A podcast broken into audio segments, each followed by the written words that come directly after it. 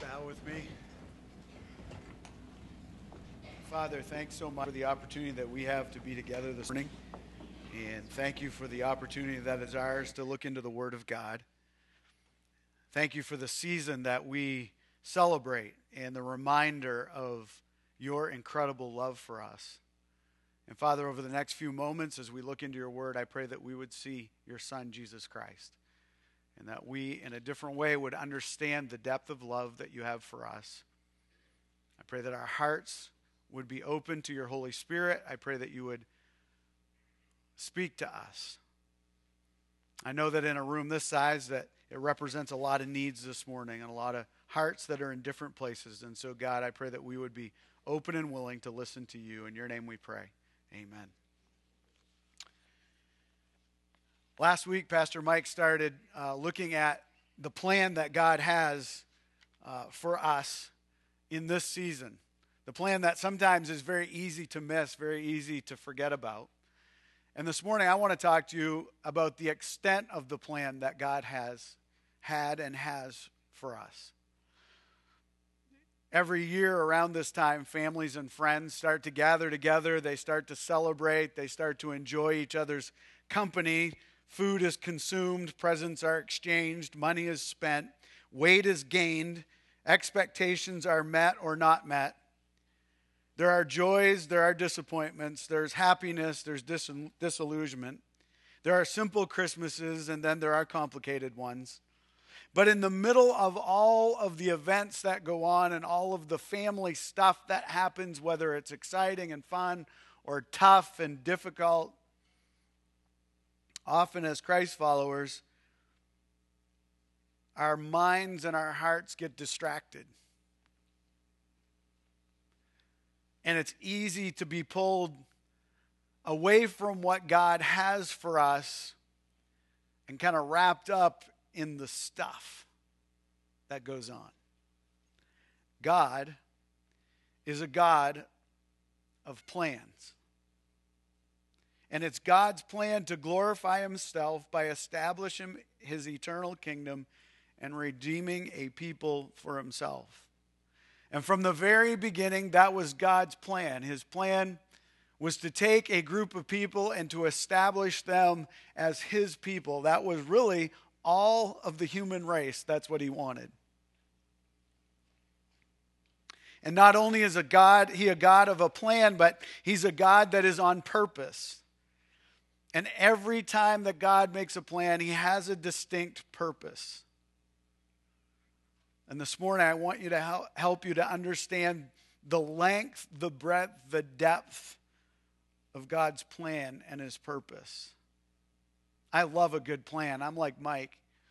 I love when we have a plan to do something. It's part of the reason why I love to build is I love to take a set of blueprints that have been given to me that have the elevations for the start of the foundation, the elevations for where the septic is supposed to go. I know for some of you, you're already falling asleep because that bores you. But I love it. I love to see how that plan's going to work out. And if you take those blueprints and you see where the foundation is and you see where all the little parts and pieces come into the house, and then you look at all of the utilities in the house where, where the electric comes in, where the water comes in, and you, look at all those parts and pieces, and they all work together. And at the very end of the project, what I really love is at the, the very end, you've gone, you've gone from the groundwork to the foundation to the framing to the insulation to the sheetrock to well, forget it. We, we, we missed one, right? We didn't put utilities in before the sheetrock went in. We're in trouble. But now we got sheetrock and we've painted it and the finished work is all on. And you step back and it's finished, it's complete, it's all done. Now, I know some of you are sitting and go, oh, that was supposed to happen for us 10 years ago, and it still hasn't. But a finished product is beautiful. And the thing about God is when God makes a plan, he makes it complete. He gives all the finished details of the plan. He doesn't have just one little part of the plan and, and looks at us and say, hey, Tim, there's one little part of the plan. And you figure out the rest. No. He has the whole plan for us. It's all laid out. Let me set the stage for our discussion today. From the very beginning of our human existence, it has been God's desire and his plan to bless all of his creation. Mike started in Genesis last week, and I want to go back there, and we're going to spend time in Genesis. But if you were to take a moment and look at Genesis chapter 1, verses 22 and 27, as God is creating this world, as He's creating mankind, you would find that God says this He creates the animals and the birds of the air and the fish of the sea, and He says this in verse 22 and He blessed them. And then if you look at verse 27, he creates man. And when he creates man, at the end of it, he said it's good that he created man, but he also says this, and he blessed them. God blessed them. What, what it's saying there is this that when God said, God is saying, My goodness is on you. When God created all that he, that he made and, and he said, This is all really good, he doesn't just stop there. He says, Not only is this really good, but, but my goodness, the goodness of who I am, my character, the goodness of me as God is on all of you, all of, all of nature that I created, all of mankind that I, I'm just going to, I'm going to throw my goodness on you. Think about that for a minute. Think about the depth of the love of God for humanity. Think about what He's done for us. And now add that to this whole fact of God saying, Look, my goodness that's wrapped up in me, I'm just going to shower it all over you. I bless you. I throw my goodness on you. That's what nature, all of creation, and Adam and Eve lived in was not only was it good, but God goes, Here, I'm going to bless it as well. It's all yours. My goodness is on you. So, from the very beginning of time, it has been our desire to experience the blessing of God. It has been our desire to have God's blessing placed on our life. It is your desire this morning, it is deep within your heart to experience the blessing of God on your life. It's what he offered us from the very beginning. It was the natural expression of God's love for all that he created because he is good. I bless you. So God blessed man and he placed them in paradise for man to enjoy each other, the man and the woman, for man to, to enjoy a relationship with God. Scripture tells us this that after he created and blessed it all, he says, I'm going to come and I'm going to hang out with you in the garden. I'm going to walk with you. I'm going to talk with you. I'm just going to I'm just going to sit around and and have a coffee with you. Okay, maybe it wasn't coffee, but he's just going to hang out with Adam and Eve. That was the blessing of God on man, it was relationship. As Pastor Mike explained to us last week, and then man decided that, it, that he knew better than God. He decided that the blessing of God was not enough. I can do better. And the sin wasn't found, as Mike said, in eating whatever it was they ate. It was in the heart attitude of saying, I'm better than God. I know better than God. It was a decision that was made in the heart of man. And the moment that man made the decision to break his relationship with God, God wasn't shocked. God didn't sit in heaven and wring his hands, oh, what do I do next? No, instead, God immediately set in motion his plan to restore and redeem. And immediately his, product, his promise to Adam and Eve was that all humanity could be made right with their Creator. And as soon as that pro- promise was made, watch what Adam and Eve do. If you grab your Bibles and maybe this afternoon or tonight or sometime, grab your Bible and read from Genesis chapter 3 to the end of Genesis chapter 12. Just that short section. In Genesis chapter 4, murder shows up. God makes a promise to redeem, and man kills. Genesis chapter 6, God says that man just continually did what was wrong in his own heart. He constantly thought of evil. He continually did wrong before God. And so God brought a flood and wiped him out. But God didn't give up, He didn't end there. He makes a covenant with Noah to say this I won't destroy the world, man, the animals, my creation, in this way ever again because I want to redeem you. I want to make you right. And so, even in the middle of man's sin, God doesn't give up, He doesn't quit. He told Noah, I will spare you. And so he told Noah to, to be fruitful and multiply and spread out all over the earth. Go to chapter 9. Man's all back together again in the plain, devising a way that they could build something so they could become like God, so that we can reach God. Chapter 9. And man's heart is drawn back to the place where I will become like God. I know I can do it. Short period of time, folks. So they decide to build a tower. And we reach chapter 11. See, it's not just man's problem back in Genesis, folks. The problem that man had in Genesis, you and I still have today. It's our problem.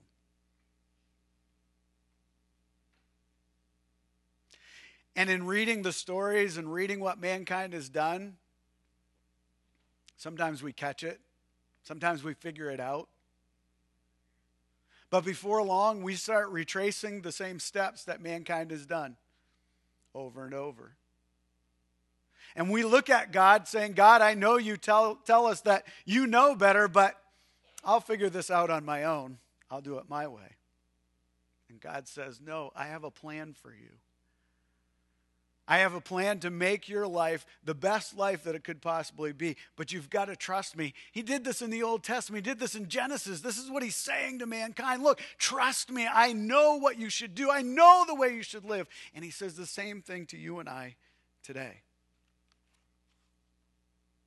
We reach chapter 12, and I want to read one of the most central texts of the Bible to you from Genesis chapter 12, starting at verse 1. It says this And then the Lord said to Abram, Go in Go out from your land, your relatives, your father's house, to the land that I will show you. And I will make you into a great nation. I will bless you.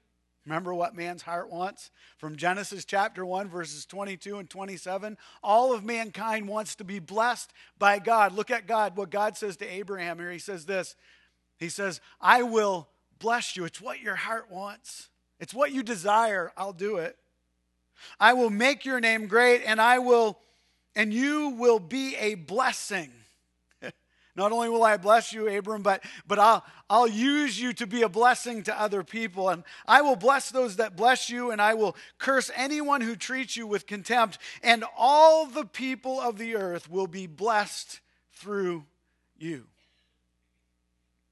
Now, you may have heard those verses before, and or maybe as I'm reading, you, you look at those and you say, Those are cool verses. I don't understand, Tim, how that's a, a central text of the entire Bible, but, I, but maybe you believe me, and I hope you do. I'll explain in a minute. But for me, when I read those verses and I know a little history, which I'm going to give you in just a minute, these are strange verses to me. And here's why. Abraham, who become, he becomes Abraham, he's Abram at this point. His father was a pagan. His father didn't believe in God. There's no indication when God calls Abram that he believes in God at all. It doesn't tell us that. It says that God shows up to him and says, Abram. Now, obviously, there was something about this guy that he was listening, he was hearing, because he does this. He does what God says. But it seems strange to me that God shows up to someone who may or may not even be aware of who God is completely.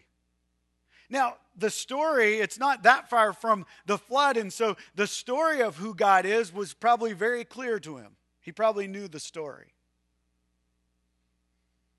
But the book of Joshua tells us that his dad was a heathen, that his dad was a pagan. So God shows up to him and says to him, Look, through you, I'm going to change the whole world. How would you respond? You've been living life, you've been doing life, you've been you've been working, you've been making a living, you you've been feeding part of feeding your family, doing your job and and God shows up and says, "Hey, want you to leave everything you know, go to a land that I'll show you. I'm not even going to tell you which direction you're going to go at this moment, but you're going to go and I'm going to bless you. I'm going to bless the people around you, and anybody who gives you a hard time, I'm going to give them a hard time, and I'll bless the whole world. I know our response. You can sit there and pretend that you don't, but would you listen? Would you think you were going crazy? I would. I'd be like, seriously? What? I need to eat tomorrow. I have to go to work. But Abram follows him. And God begins to bless him.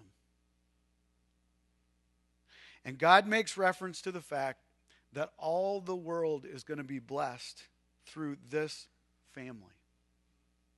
Now, we can stop and see the small blessing where God says, I'll bless you as a person, and I'll bless those who are close to you. But the important statement in this whole thing is the last statement. He says, I will bless all the peoples on the earth through you. Can you imagine Abram standing there going, What does that mean? I'm one guy living in one small part of the world. Most people don't even know I exist. There's a group of people in places I've never seen before. They're spreading out around the world. There are the languages have been divided.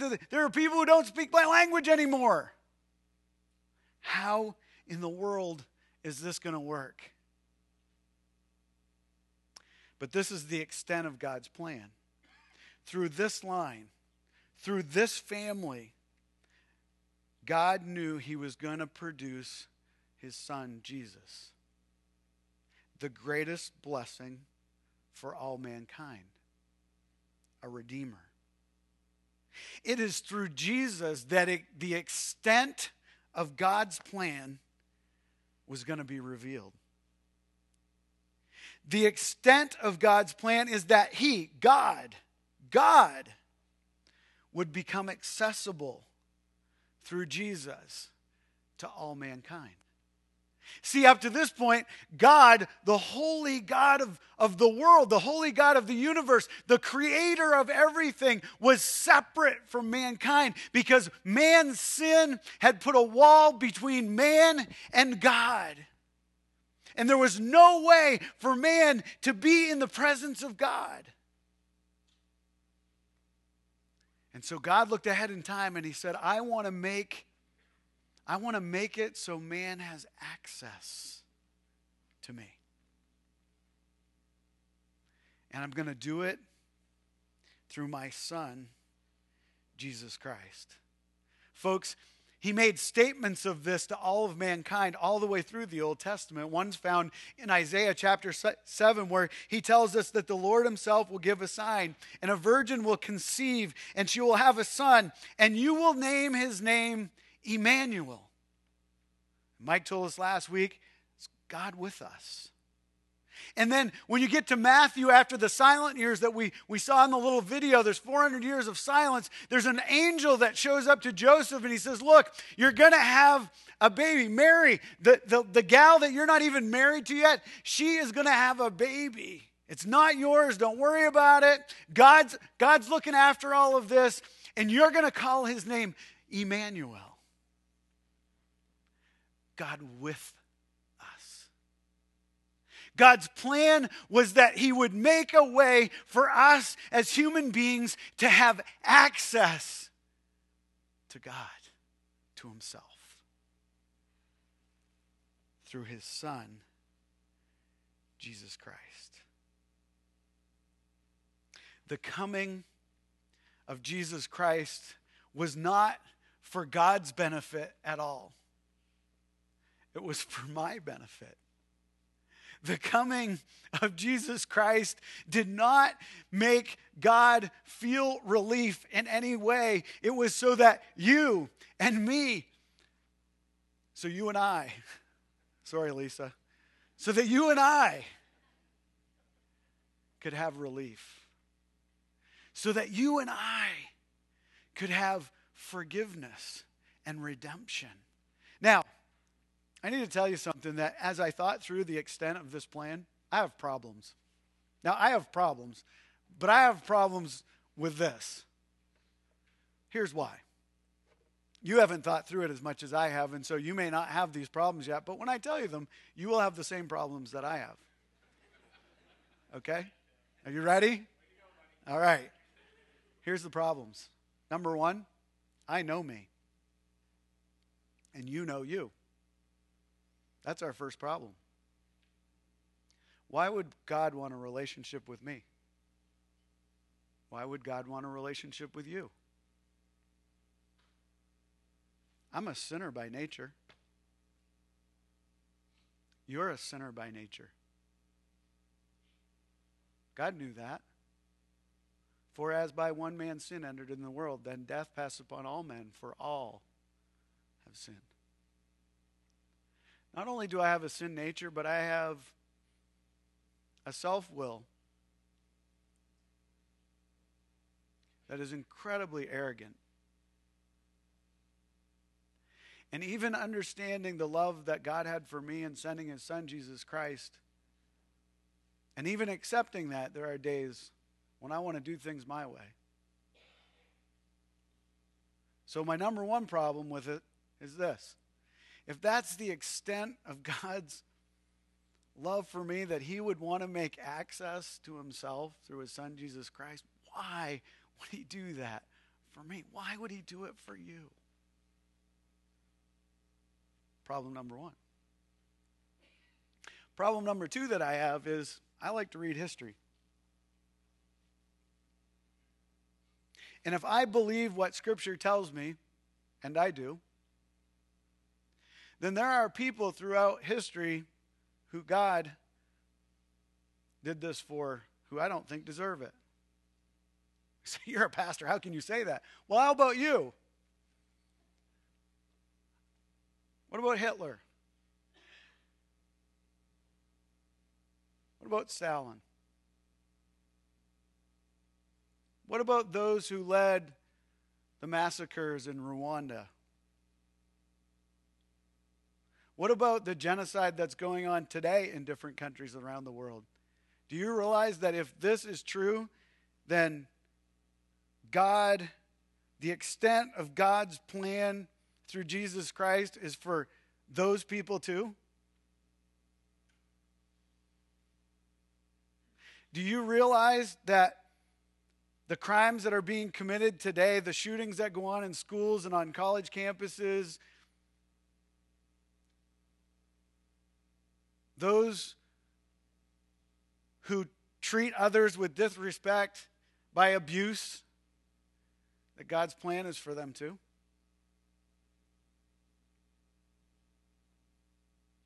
Immediately in my mind, I make this these levels, right?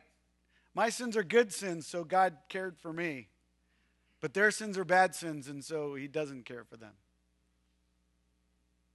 when in reality, the extent of God's love and his plan is for all people. That's what it said in Genesis chapter 12. When he came to Abram, he said, Look, I'm going to do this so that all people.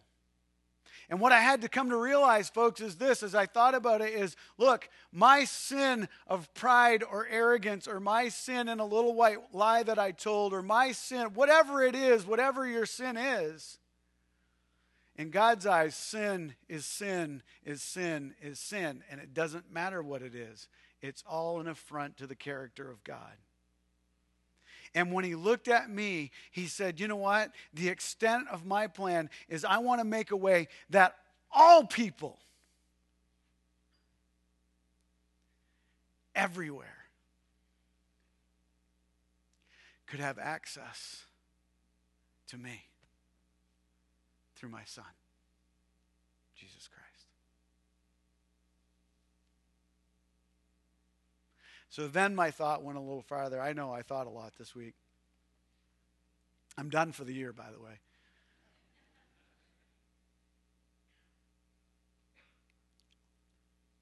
Then why don't we treat everybody the way God does?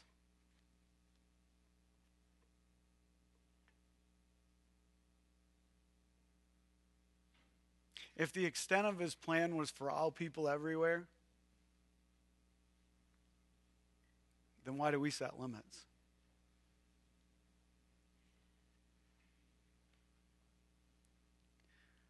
Why do we decide who should know and who shouldn't? You say, oh, but I don't. Oh, yeah, you do, because you don't tell everybody. I do. The same. Why do we look at different groups of people and instead of figuring out how we could show them the love of Jesus Christ, we, we judge where they are? and how they got there.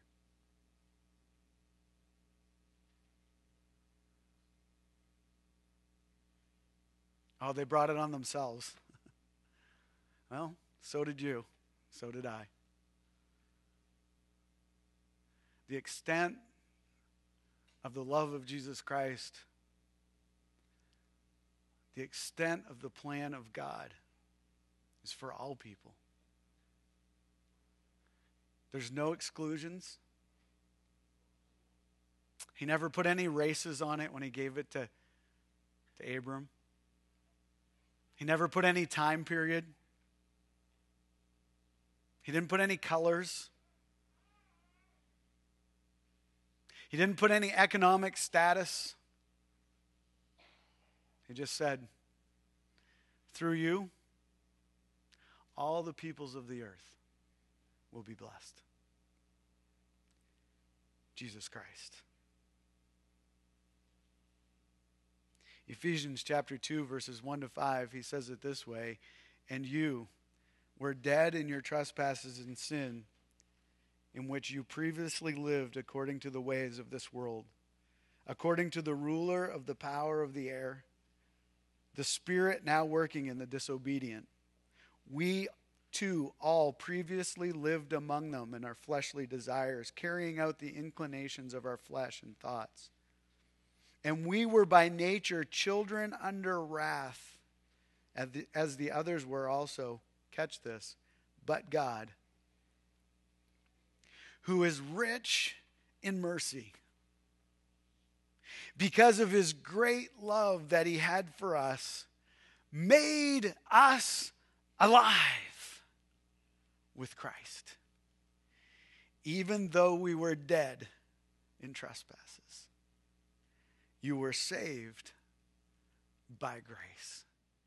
The extent of the plan of God for you and me was that Jesus Christ would become a human being who would live on this earth in, per- perfection, who would go to a cross to pay the price for our sin so that we could be made alive those of us who were sinful. That's all mankind. It doesn't matter what sin it was, it's all mankind could be made alive. Not by anything that we did, not by any desire found in us, but by the incredible grace and mercy of God for us. The extent of the plan. was so that me, Tim, a dead man, could be made alive. sin killed me. But I get to be alive because of Jesus Christ. You can too. That gift that God gave in his son Jesus Christ is for is available to all men. All women for all time. It is yours. You need to understand that the promise continues in each Christ follower today. The same blessing that came in the person of Jesus Christ is happening today. The extent of his plan is still in motion, not just for a fortunate few, but for all people everywhere. Matthew tells us that Christ followers are to take the blessing of Jesus to all nations. The point of the church is that Jesus, that Jesus is the head of, that God established through Jesus Christ, is to be an expression of God's grace to man so that they may come to know and experience the love of God for them, for all men, for all time. You are the church.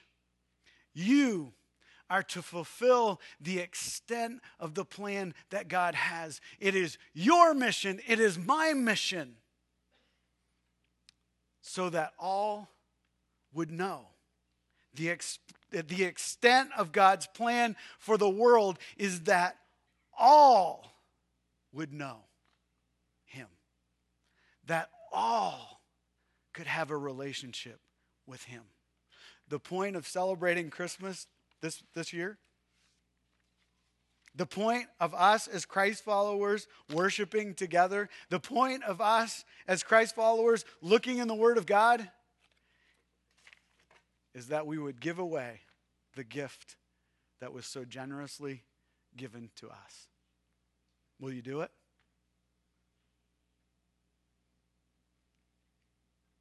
God blessed us to be a blessing to all man everywhere. Father, grant us the courage to live out the blessing that you've given.